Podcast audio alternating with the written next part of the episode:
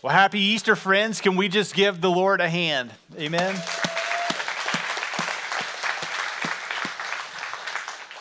Well, it's good to have you with us. We want to welcome those that are joining us on the Edgewood campus, as well as those that are hanging out with us online. Uh, we're glad to have you. And today we're going to wrap up a series called The Passover Lamb. Uh, the last couple of weeks we've been in this series, and if you're new with us, I'm going to catch you up all at one time today. Uh, and then I'm going to help you understand a little bit about what the Passover lamb is. Uh, the Passover lamb story is found in the book of Exodus, and uh, it involves a people called Israel, which is a nation that God has chosen. So, everybody say, Israel. Okay, so Israel is this nation. God has chosen them, and uh, they went in uh, to a place called Egypt. There was about 70 of them, and they go in and they find asylum and refuge there because they have a famine in their land. And as they go to Egypt and find help, uh, they, they actually begin to have kind of an incubator period. Uh, so this is spring, and chickens are hatching. Well, that's what Israel does. They go into this nation called Egypt, and they basically just hatch. They go in about 70 people, 430 years later, they're going to come out and there's going to be over 2 million of them.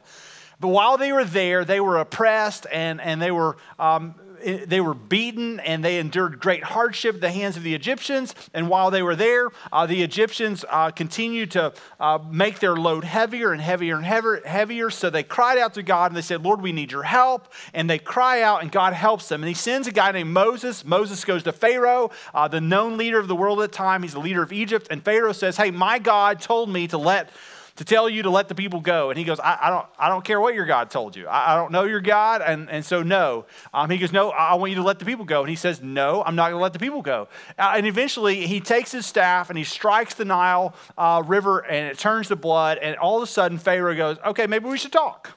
Maybe we should have some negotiations. Uh, and then they begin to have some negotiations. The problem is, is that Egypt and Pharaoh will not relent. God brings about plagues. Eventually, God brings 10 total plagues. The final plague, God tells the people of Israel, this nation, and their leader Moses and his brother Aaron that, hey, I'm going to bring a final plague, and, and Pharaoh will relent and he will let the people go. And, and when that happens, you need to know that I'm going to set the people free. And the way that happens is I'm going to send a Passover lamb. And so this lamb is, is going to be in your place. And when the angel of death comes through all of the village and all the country, anybody who takes a Passover lamb, takes its blood and puts it over the doorpost of, of your homes, they will be saved. Doesn't matter who's inside, doesn't matter what they've done, it doesn't matter where they've been, doesn't matter what they've had done to them. If they're inside, and the blood covers their home, then they'll be saved. And the angel of death passes by, and anybody that was inside a house, uh, with, with the blood applied to their home, they were saved. Now, here's the deal that's the people of Israel, but the question is, is where do the people of Israel come from? The people of Israel actually came from, in the book of Genesis, a guy named Abraham. Abraham is the father of the nation of Israel, and he is living in the area of Mesopotamia near Tigris and uh, Euphrates rivers. And God shows up to him and he says, Hey, Abraham, I want you to leave Ur the Chaldeans, and I want you to go, and I want to, I want to make you into a great nation. Abraham, even though a little bit reluctant because he's hearing from God that he's revealed himself to Abraham, he goes, Okay, I'll do it. He leaves Mesopotamia and he follows where God tells him to go. And and upon doing that, God tells him in Genesis chapter 12, Abraham, I'm going to make you into a great nation. I'm to make, I'm to give you land. I'm to give you people. I'm to give you blessings. I'm to give you descendants. You're to have so many descendants that it's going to outnumber the stars of the sky and the sand on the seashore. And it's to be fantastic, Abraham. And Abraham goes, Okay, awesome, God, let's do it. And this nation that Abraham is going to make is the nation called Israel. Fast forward, they find themselves in the oppression of Egypt, and God has to rescue them there. But then you think about Abraham. Well, Abraham going, okay, you've got this promise from God. Abraham and his wife Sarah have a little bit of a conundrum because God wants to make a great nation from them. The problem is they have no children, there are no descendants. Abraham is getting old in age and he's nearing 100 years old. Um, his wife is 90. They don't have any children. And so they decide, hey, you know what? Maybe we should find a new way. Uh, Sarah is barren. That means she hasn't been able to bear any children. And so Sarah comes with an idea and she says, Hey, what if it, what if it just required you going in and what if you, what if you went and you laid with, with Hagar, the servant? What, what if you just had a child with her? Now, I don't know about you, but that sounds like a really bad idea. Anybody in here go, that's probably a bad idea? Go ahead. Yeah. Okay, now listen, if you don't think that's a bad idea, then we probably need to discuss a few things. Um, and, and, here's why it's a bad idea is that you've got Abraham and Sarah, a promise from God, and then Sarah goes, Hey, listen, since I can't have a child, why don't you go and have a child with the servant? Terrible idea. I don't know of a man on the planet that wants two ladies in the same house with, with different children. Like, that's craziness, right? It sounds like a terrible plan. And Abraham goes, Okay, let's do it. And Abraham has a child with Hagar, the servant, and they call him Ishmael. The problem is, is that God goes, Abraham, what are you doing? In, in the original language, in Hebrew, he basically goes, Abraham, you're a knucklehead, okay? Like, that was a bad plan, a bad idea. And, Abraham's like, listen, I mean, you told me that we're going to be, we're going to be the, the sign of the promise, that you're going to make a great nation out of us, but I don't have any children. And, and my wife, Sarah, has been barren for years. I mean, she's, she's old, really old, and she's not going to have a child. So what are we going to do? And he goes, listen, you were to trust me. I told you that there would be a child. I told you there would be a son of the promise. And then he says, Sarah, you will have a child. And Sarah laughs at God. And as a result, he goes, What are you doing? What are you laughing at? What are you, what are you laughing at? I'm going to give you a son, and you're going to name him Isaac. And his name will be Son of Laughter. And so here it is, at 90 years old, she conceives and bears a son, and his name is Isaac. Now, here's the deal. Um, now, Abraham um, has two sons. He has one with Hagar, the servant, and his name is Ishmael. And then he has another one with his wife, um, the son of laughter. His name is Isaac. Now, here's the challenge. If you have two ladies living in your house with two different sons, don't you think there's going to be a little bit of a problem? And the answer is yes. The, the knucklehead idea that Abraham and Sarah had blows up in their face. Eventually, um, Ishmael and Hagar have to move out of the house. And get this, real quickly, just lean in with me. For the last 4,000 years, there's been contention because Ishmael was the son of the Arab nations. And uh, this other guy, uh, Isaac, would become the child of the promise for Israel. Now, the Arab nations, Palestine and Israel, have been fighting and butting heads ever since. And you just need to know that's where it was established. Now, here's the thing is that eventually God is going to require many things of Abraham, but here's what you need to know Abraham, though he follows God and though he loves God, Abraham has made some really poor choices along the way. He, he's just a sinner, he's just messed up. Um, but then he has the son of the promise, Isaac. But I want you to follow along with me real quickly about what God requires of Abraham. Abraham, the guy who left Ur, Chaldeans, he has saved them many times over. Uh, but here it is in Genesis chapter 22. And if you have your Bibles, you can turn with me. If you don't have it for uh, a Bible, that's okay. We'll put it for you up on the screen. But we would love to give you a Bible uh, before you leave. And so on either campus, you can go to our connection point. We'd love to hook you over the Bible so that you can have for yourself. But Genesis chapter 22, which is the very first book of the Bible, here's what happens. After all these things have transpired, God then tested Abraham and he said to him, Abraham, and he said, Here I am. This isn't the first time that he's heard God's voice. It won't be the last time he hears God's voice. So he knows who God is. He's followed God. He's been disobedient to God. But in this case, he says, I want you to take your son, your only son Isaac, whom you love, and go to the land of Moriah and offer him there as a burnt offering on one of the mountains of which I should tell you. That's a pretty big ask. So basically, what we just read, and maybe you've heard it before growing up in church, or, or, maybe it's been a long time, but basically, what you see and what you just read was Abraham, the guy out of, of Ur the Chaldeans, the one who uh, has been disobedient and been obedient, all these different things. He comes to a place and he says, Abraham, I want you to take your son and I want you to sacrifice him to the Lord. I don't know about you, but we oftentimes, I think in church over the years, have kind of taken like stories in the Bible and we've almost made them like childlike narratives. Like, oh, hey, Noah built a boat and then God flooded the whole earth. And wasn't that wonderful? He sent a rainbow. And we do that like over and over and over again. And we just kind of talk about these stories, but we never really feel the weight or the impact of this. But here, I want, to, I want to say it in a different way. God calls Abraham and he says, I want you to take your son up the mountain and I want you to kill him. Now, if that happens right now, we're going to say um, national news, right? a couple of newspaper articles, um, some deranged minds. All of us are going to go, that woman was crazy. Or, or that dad, he was nuts. And we're going to have a few things to say about it because you don't see this happen every day. It does happen occasionally, but here it is. Um, he goes, I want you to take your son and I want you to take him up the mountain. And Abraham, it doesn't appear that he has a long conversation with God. Basically, verse 3 says, so Abraham got up the next morning, saddled his donkey, took two of his servants with him, and his son Isaac. He got wood for the burnt offering, arose, and he went to the place that God told him. No big deal. Cool, let's do it.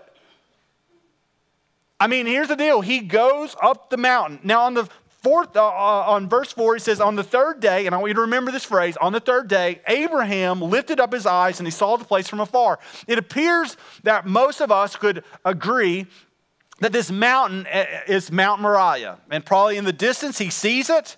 And he says to the young men, Stay here with the donkey, and the boy and I will go over there and worship and come again to you. Now, what he says is, is something that I think is a little bit perplexing. And what he says is, is as he sees the mountain far off, he goes, As I see it, we're going to go worship and we will come back.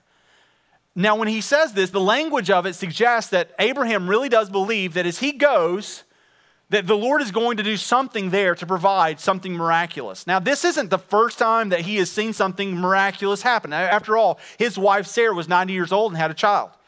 Also, this is the same guy that his nephew Lot was rescued out of a place called Sodom and Gomorrah. He has seen the hand of God in lots of crazy ways.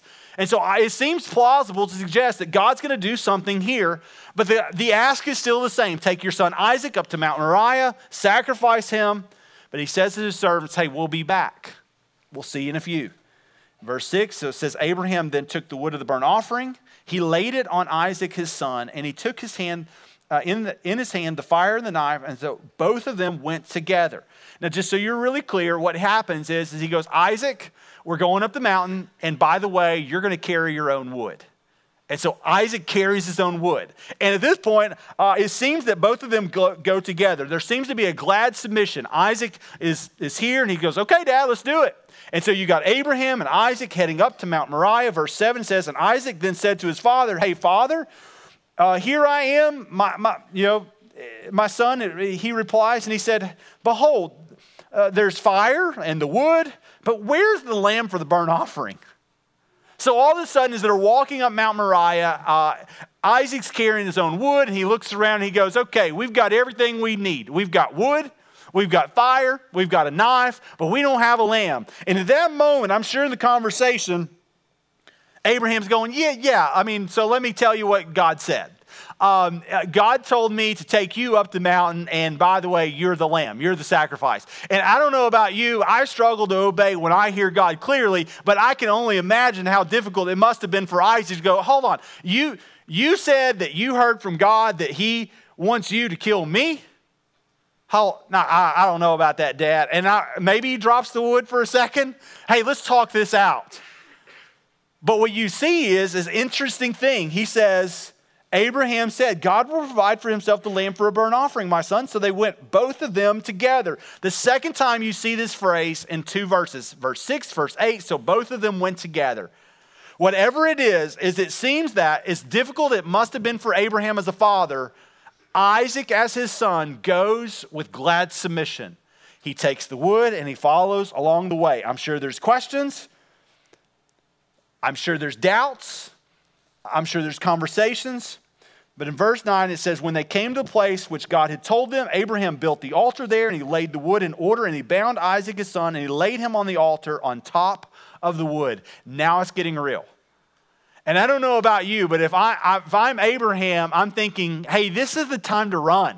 Anybody else like, hey, maybe we could like we could run now? And here's what I want you to understand: it's not that he couldn't run. This isn't Abraham and a four-year-old Isaac. This isn't Abraham and an eight-year-old Isaac. This isn't Abraham and he's dragging his 13-year-old along. This isn't it. This kid is probably at the youngest around 18, and at the oldest, say 30 to 35.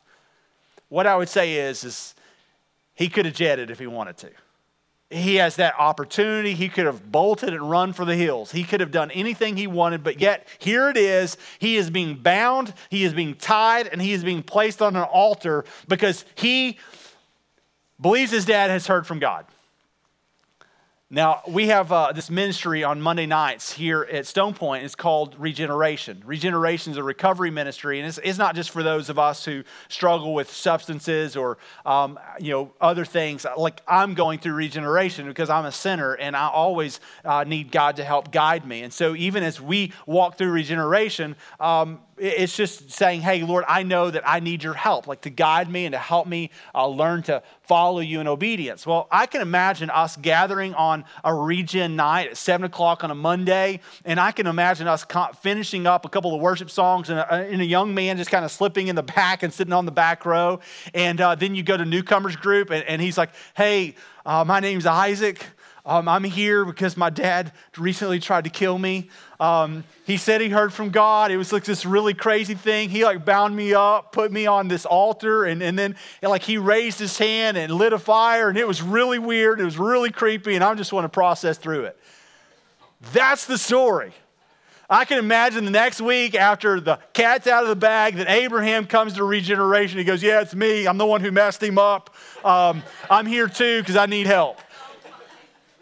This is these people. They're, they're messed up, yet they're trying to follow God, and, and you're like, you're having to wrestle through this. Verse 10 says, uh, Adam uh, or Abraham reached out his hand, he took the knife to slaughter his son, grabs the knife out of his sheath, and he raised his hand to slaughter him. And all of a sudden, verse 11, you've got the saving grace of the word but. But the angel of the Lord called to him from heaven and said, Abraham, Abraham. And I bet at that moment, Abraham's like, oh, thank you, Lord. And if you don't think he's thanking the Lord, you know for sure Isaac is. I mean, Isaac's like, he's braced himself and he's like, praise the Lord. Uh, he, he gets unbound because Abraham goes, hey, here I am. And the angel then says these words, hey, don't lay a hand on the boy or do anything to him, for now I know that you fear God, seeing that you have not withheld your son, your only son, from me. And Isaac gets unbound and he is doing a happy dance. Woo, praise the Lord. Amen. Would you be too? Absolutely you would because the implication of this is is God stepped in at the last hour. That moment where you saw obedience meet death, God provides a way. And because of that, look what happens. And Abraham lifted up his eyes and he looked, and behold, with him was a ram caught in the thicket by its horns. And Abraham went and took the ram and offered it up as a burnt offering instead of his son. And then Abraham called the name of that place Mount Moriah. The Lord will provide. As it is said to this day, on the mountain of the Lord it shall be provided. Remember that phrase. So here it is. You've got this crazy story, this narrative and as I read it, I, I, feel the weight of that. I feel what it must be like as a father to take in an agonizing way and place your son in obedience to your heavenly father, sweating profusely, um, nervously and anxiously anticipating what God's going to do. You know that it could cost your son his life. In obedience to God, you're also hoping that he's going to provide a way. And then finally, when you hear from the angel, you're like, Praise the Lord, thank you. But it doesn't, it doesn't change the fact that we have to wrestle with this question. And the question is, is if God is loving and he is kind, then why in the world would he ever ask a father to kill his son? And I want you to wrestle with that. Like uh, maybe you maybe you've gone to church and maybe the struggle that you have with the local church now is that they never talk about real issues. And maybe you've gone to church all your life and it's just been like, "Hey, put up, shut up, pay up and go about your business." But that's not what the church is about. The church should be about difficult questions and it should be wrestling with things that are hard to understand. Because the reality is, is when I read my Bible, there are oftentimes that I come to places that are unsettling, that are difficult, and that I have to ponder and pray through. And then sometimes by faith, um, I have to go, God, I don't know what you're doing here, and, and it's hard for me. And to wrestle through that is a good thing. I'm 18 years old. It's the fall of 1999, and I'm a freshman in college, and I'm sitting in an English class when a professor says these words I will never believe in a God who would cause a father to kill his son. Now, I'm 18. I grew up in church, but if I'm honest with myself, um, I was rooming with a Jewish uh, roommate who didn't practice anything of Orthodox Jewish tradition. Um, he was doing things that didn't honor the Lord. Uh, there was something in my heart that said, hey, let, let's run from uh, the church and all these boundaries that God uh, has placed through my parents. And so I wanted freedom as a college freshman. I'm, I'm experienced of college football and college life, and, and I'm thinking about women, and I'm thinking about all these different things. And, and then I have this professor who brings up a really good point. God, if you're so awesome and worthy, why would you, why would you have a father kill his son? Like that's, that's crazy. I mean, when you think about it in, in this way, it almost seems a little bit as lunacy. And that's, that's what settled in me. And I didn't have an answer. I didn't have a response. And in my head, I was wondering, like, God, why? Why, why would you do that? Fast forward a decade, I'm pastoring the local church. I'm studying the scriptures, and, and God settles something for me. And now, listen, I've never heard this, this sermon preached, but when I began to discover who the God of the Bible was, and I began to wrestle with things that, um, that weren't taught to me in Sunday school or church, that in some ways they, they were just children's stories, when I began to wrestle with them, God began to make something very clear to me. And, and here's what I want you to realize is that if I was sitting in that English class, I would have had an answer. And I want to share that answer with you real quickly. I personally think I can prove why God would have never allowed him to be sacrificed. I don't think that God would have ever allowed Abraham to kill his son, ever. And here's why. Because, number one, you need to know that Isaac was not an eligible sacrifice. So, Isaac, um, he, he actually was born to two parents, okay? Um, Abraham and Sarah. Everybody say Abraham and Sarah. Now, what do we know about Abraham and Sarah? We know they were knuckleheads. We know they were sinners. We know they were prone to do things that God didn't honor, right? Yes? Um, so, real quickly, the apple doesn't fall far from the tree. Never does, does it? Doesn't roll too far away. Now that's a harsh reality, but the reality is this: is by the time that uh, Isaac was two years old, he had already bitten three kids in the village, stolen pacifiers, and ripped off bottles of milk. he had trained himself as a professional of sin. He knew how to sin, and he knew exactly how to dishonor his parents. The reality is, is that Isaac was a knucklehead just like mom and dad. All of them, though they desired to be obedient to God, they were sinful and wretched. And listen, can I just help you understand something? We are too. The Bible says it this way in Romans chapter 3, verse 10 there is not one righteous, not even one. Verse 23, 13 verses later in that same chapter, it says that all have sinned and fall short of the glory of God. That means you and me and everyone around us are sinners. Now, the crazy thing is, three chapters over, Paul writes to the church of Rome and he says, Hey, and because of that sin, the wages, the penalty of that sin is, is death, that you and I should be separated from God forever because our hearts are wicked. The prophet Jeremiah says this way in Jeremiah chapter 17, verse 9, that our hearts are sick. They're desperately sick and dark. Who can understand how sick they are? The reality is, is that you and I are just like Isaac. We had a sin problem. And God couldn't have killed Isaac because he, he wasn't eligible. And more than that, Isaac needed a replacement. Isaac needed a scapegoat in his place. matter of fact, they're on Mount Moriah. He raises uh, his arm, and the angel of the Lord says, Stop! Abraham, don't. I've seen your obedience. I've seen how you're willing to offer your one and only son. One and only son, he had two sons. Oh, no, the son of the promise, the one that God said would be a fulfillment. You were willing to offer him, but he wasn't eligible. So here's the question Could you or I be sacrificed? I mean, think about it. Could you be hung on a cross and could you be sacrificed? No. And you know why you couldn't? Because you're a sinner. Which here's the reality if you and Isaac couldn't be sacrificed and couldn't hang on a sinner's stead, you couldn't hang on a cross, then it means you're also not eligible to live forever with God. Because the sin that keeps us from being an appropriate sacrifice is the very thing sin that keeps us from living in eternity with God forever. That was Isaac's problem. That was your problem. That was my problem. And here's the crazy thing is you fast forward several hundred years and Israel, this country that was blessed from Abraham to Isaac and later his descendants, they find themselves in Egypt.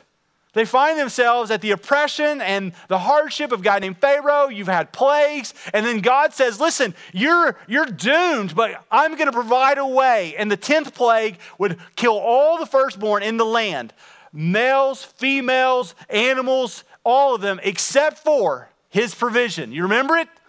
He goes, I'm going to give a male lamb for anyone that's not. And so here's what I want you to realize is that God provided a lamb for Isaac, he would provide it for Israel, and he's willing to provide it for you and me. So you and I all need a lamb in our place. Isaac was a sinner, he didn't meet the requirements, he needed a lamb, and guess what? You and I do too. And here's the incredible thing is that the lamb meets a handful of criteria. We see it in Exodus uh, 12 laid out. I shared it a couple of weeks ago. I see six criteria. I'm only going to share just a, a, couple of them with you real quickly. So, the, one of the first requirements, you had to have a male lamb. Uh, the second requirement um, that you would have after you see a male lamb, which we see in Jesus, the Lamb of God who takes away the sin of the world. That's what John the Baptist said about him in John chapter 1, verse 29 you also had the, the next provision was not just a male lamb, but that lamb had to be perfect in every way. Isaac wasn't perfect. The people of Israel weren't perfect. You and I aren't perfect. And so we needed a perfect lamb. That perfect lamb had to be the grand champion. It's the show lamb. It, it's not the one that's weak or, or lame. It's, it's not the run of the litter. It's not the one who has a broken leg or a blind eye. It's not the one who's been cut up and, and, and uh, lots of different scrapes and marks. It's the one, when you look at it, you go, that's the prized possession, the one and only. Friends, we have that in Jesus Christ. The writer of Hebrews says it this way in Hebrews chapter 4, verse 15 For we do not have a high priest who's unable to sympathize with our weaknesses, but we have one in every respect that's been tempted just as we are, yet he was without sin. So Jesus, the Lamb, was without sin. But here's the deal if you have a lamb and you have one that's perfect in every way, it still has to one more step. And here's the deal the third requirement I want to share with you is that a lamb had to be led to the slaughter, it had to shed blood we had to have a transfer of blood. Wasn't that true of, of Isaac? Do you remember? He raises his arm, he goes to, to slaughter his son, and God provided a male ram in the thicket. I promise that lamb would have had to have met the requirements of God. And it lost its life that day on Mount Moriah, and Abraham said the Lord would provide. Israel. They're coming out of bondage of 430 years of, of uh, slavery, and God provides for them a lamb, the Passover lamb, one for every household. That if you'll just take its blood and put it over the doorpost of your home, the angel of death would pass by, and they had a Passover lamb. Fast forward, you got Jesus, and he is the one who is the Passover lamb. Look what is said about him, Hebrews 9:12. It says, He, meaning Jesus, entered once and for all into the holy places, not by the means of blood and goats and calves, but by the means of his own blood, thus securing an eternal redemption. Isaiah, the prophet, 700 years before Jesus ever came to be, so 2,700 years ago, wrote these words Surely he, which is the Lamb, we would say it's Jesus, has borne our griefs and carried our sorrows. Yet we esteemed him stricken, smitten by God, and afflicted. He was pierced for our transgressions, crushed for our iniquities. Upon him was the chastisement that brought us peace, and with his wounds we are healed. All we like sheep have gone astray, and we have turned every one to his own way, and the Lord has laid on him the iniquity of us all. Jesus, the Lamb of God. Now, you've got Isaac, you've got Israel, you've got Jesus. That's a lot to take in, but I want you to just go back to Genesis 22. You remember Isaac, the sinful kid, taken up to Mount Moriah to be slaughtered. I want you to see the similarities. Almost 2,000 years difference between Isaac and Jesus, 4,000 years from here back then. That's a long time, almost that long. Both Isaac and Jesus were desperately loved by their father. Both of them offered themselves willingly. Both of them carried up wood to their own sacrifice. Both were delivered from death on the first day? No. Second day? No. The what? Third day. The only difference in these two was only one of them was able to be sacrificed, and his name was Jesus. Isaac didn't fit the bill, Israel didn't fit the bill, You and I don't fit the bill, but Jesus fit the bill. So Easter is about the God man who was perfect in every way, who was willing to hang on a sinner's cross so that you and I might be passed over and that we might experience the goodness of God. Jesus set sinners free because he was sin free. Let me say it one more time. Jesus set sinners free because he was sin free. And that is a foundational element of our Bible. Matter of fact, Isaac was born of flesh and blood. That means because he came of a seed of woman, guess what? He was a sinner. All of us have been born of flesh. All of the Israelites were born of flesh. All of us have been born of flesh. That means, just like Isaac, by the time he was two, he's a professional sinner. We were too. Some of us have probably ramped up our game, and we probably knew sin by the time we were six months old, right? Punching our older brother or sister already. We had it down. But do you know who was not born of flesh? His name was Jesus. He was conceived of the Holy Spirit, which sets him apart. Now, the reason I say all that is because God has been making it a business of transferring himself from the very beginning of time. So, I want to share two more real quick stories with you. In Genesis chapter 3, you've got this story about two individuals. Their names are Adam and Eve. They're the first people ever created. And in our Bible, in Genesis chapter 3, they uh, were accused uh, that, in essence, and tempted that God was trying to withhold good things from them. God had given them a prohibition don't eat from the tree of the knowledge of good and evil. They decided to do that because they believed that if they ate, they would be like God and they would see what God sees. Sure enough, as soon as they ate of the forbidden fruit, they saw what God saw, and they were both naked. And you know what they did? They ran and they hid. And when they ran, they hid. They did that in shame and guilt because they knew now sin and they knew that they were uh, not going to be pleasing in God's sight. So they go and they make fig leaves for themselves and they cover themselves. And then God shows up and he goes, Adam, Eve, where are you? Oh, we've hid. And friends, isn't that what we do like when we're in sin? We hide like we, we run from others. We, we don't really want to put too many people in our, in our life. We even act a little bit weird around others because we think that they know what we know. And we kind of keep people at a distance and we feel like everybody's judging us. The reality is, is that we're hiding. We're, we're we in shame and guilt. We're trying to keep ourselves from others. That's what, that's what Adam and Eve did.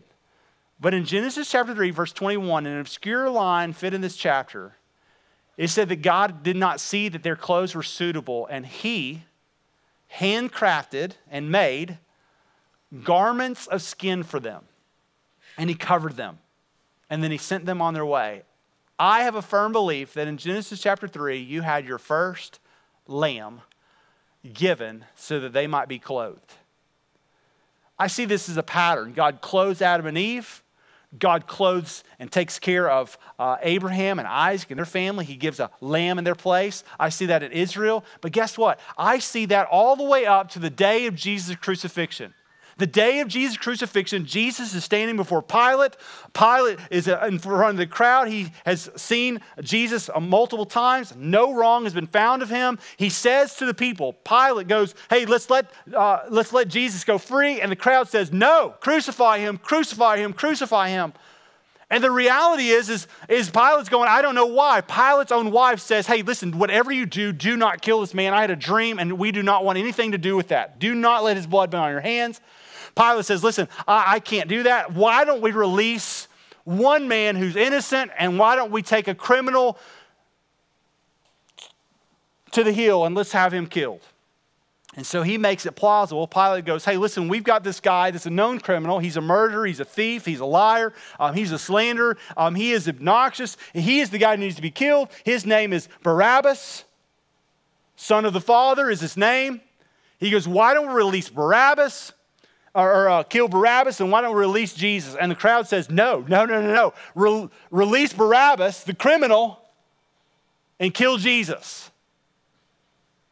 And that day, the son of the father, Barabbas, goes free. And one son of the father is killed. And all the way up to the very last hour of his death, Jesus hanging on Calvary's tree, the cross, even one more time makes a Passover suggestion to a thief. One thief denies him, another one says, Jesus, I believe in you. Would you please remember me? And Jesus says, Today you will be with me in paradise. From the very beginning of time, God has been providing a Passover lamb. He did it for Adam and Eve in the garden. He did it for uh, Isaac on Mount Moriah. He did it for the people of Israel when they escaped from bondage in, uh, in Egypt. He did it for the people of God time and time again. Uh, he did it for Barabbas, the guilty. He did it for the sinner next to him on the hill of Golgotha. From day one of creation, God has been making it a suggestion that on Mount Moriah, just as Abraham named it, the Lord will provide. And he's been doing that ever since. And if he'll provide it for Isaac, a sinner, he'll provide it for Israel, a sinner, he'll provide it for Barabbas, a sinner, he'll provide it for you and me as sinners. Isn't that good news? And here's what I would just tell you. Friends, it doesn't matter what you've done. It doesn't matter where you run to hide. There's a God in heaven who loves you. And no matter what you've done, no matter where you've been, no matter what's been done to you, He loves you. And He wants to give you a Passover lamb. And that Passover lamb is Jesus.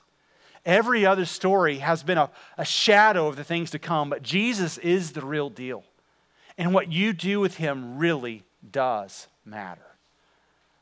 If I give you a gift at Christmas and you take it and you put it in the closet, have you received a gift? No. But if you take a gift and you open it, you receive it, then it's yours. And friends, here's what I would help you understand. For the last um, couple thousand years, people have been hearing about the gift found in Jesus Christ. They know that Jesus died on the cross, they know that he died for sinners. But what you see time and time again, people not wanting to acknowledge the gift and receive it. And today is an opportunity to receive it.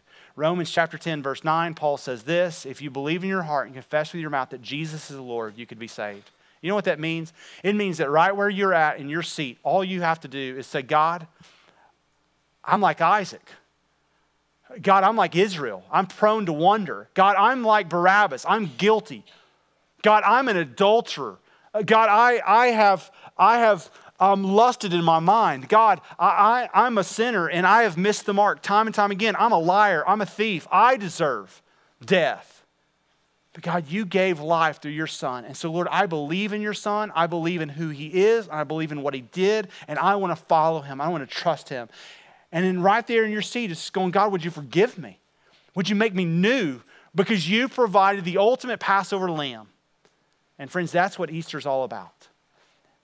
The good news is that Easter right now is about the same thing because as I was browsing all the internet sites I could today, the New York Times, all, uh, LA Journal, all of them, guess what? You know what?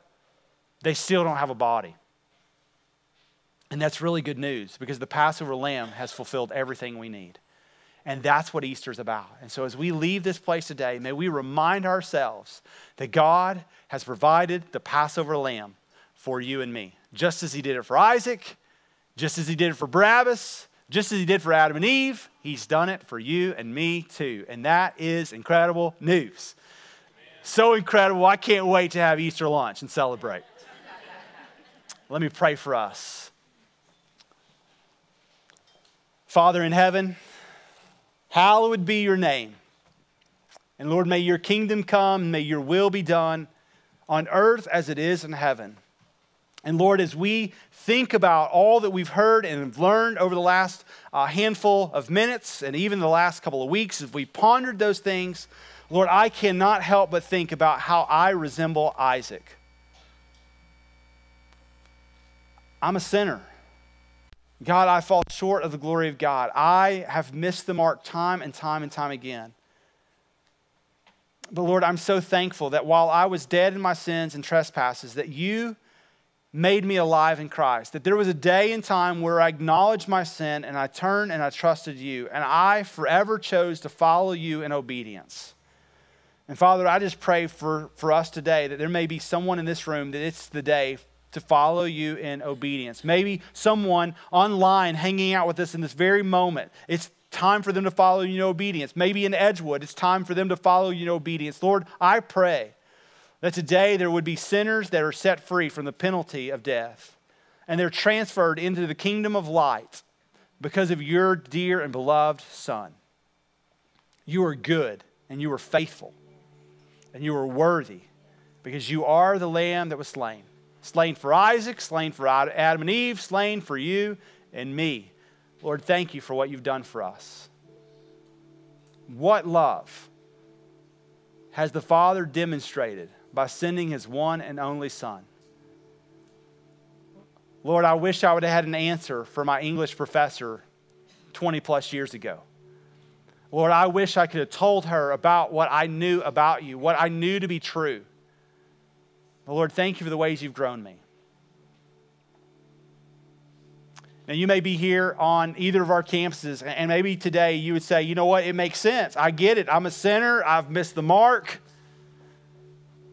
If you're just right there in your seat with your eyes closed and your heads bowed, like but if you're here and you say, hey, I know that I'm a sinner, and I know that today is the day that I, I'm to trust Jesus. I'm to follow him with my will and my way. I'm to ask him for, for forgiveness of sin. I don't want him to live in my life. If that's you on either campus, would you, would you just slip your hand up the air so that we just pray for you? Amen. Amen. So you've just raised your hand on either campus. Here's what I would encourage you to do. I'm going to give you a couple of minutes. And all you have to do is make it your prayer to your Heavenly Father and just go, God, I, am an Isaac. I'm a wretched, filthy sinner. I've missed the mark. I lie. I cheat. I'm an adulterer in my mind. I'm wretched. I deserve the penalty of that sin. But just as you saved Isaac that day and you provided for him on the hill of Moriah, Lord, God, would you provide for me today? I believe in you. I trust you. I ask that you would forgive me. I ask that you would forgive me, live in me, make me new creation, and help me to follow you with all my heart, with all my mind, with all my soul, and with all my strength. God, today, would you make me your son? Would you make me your daughter? Take a few moments and just ask God to do that wherever you are, and then we'll close our time in song.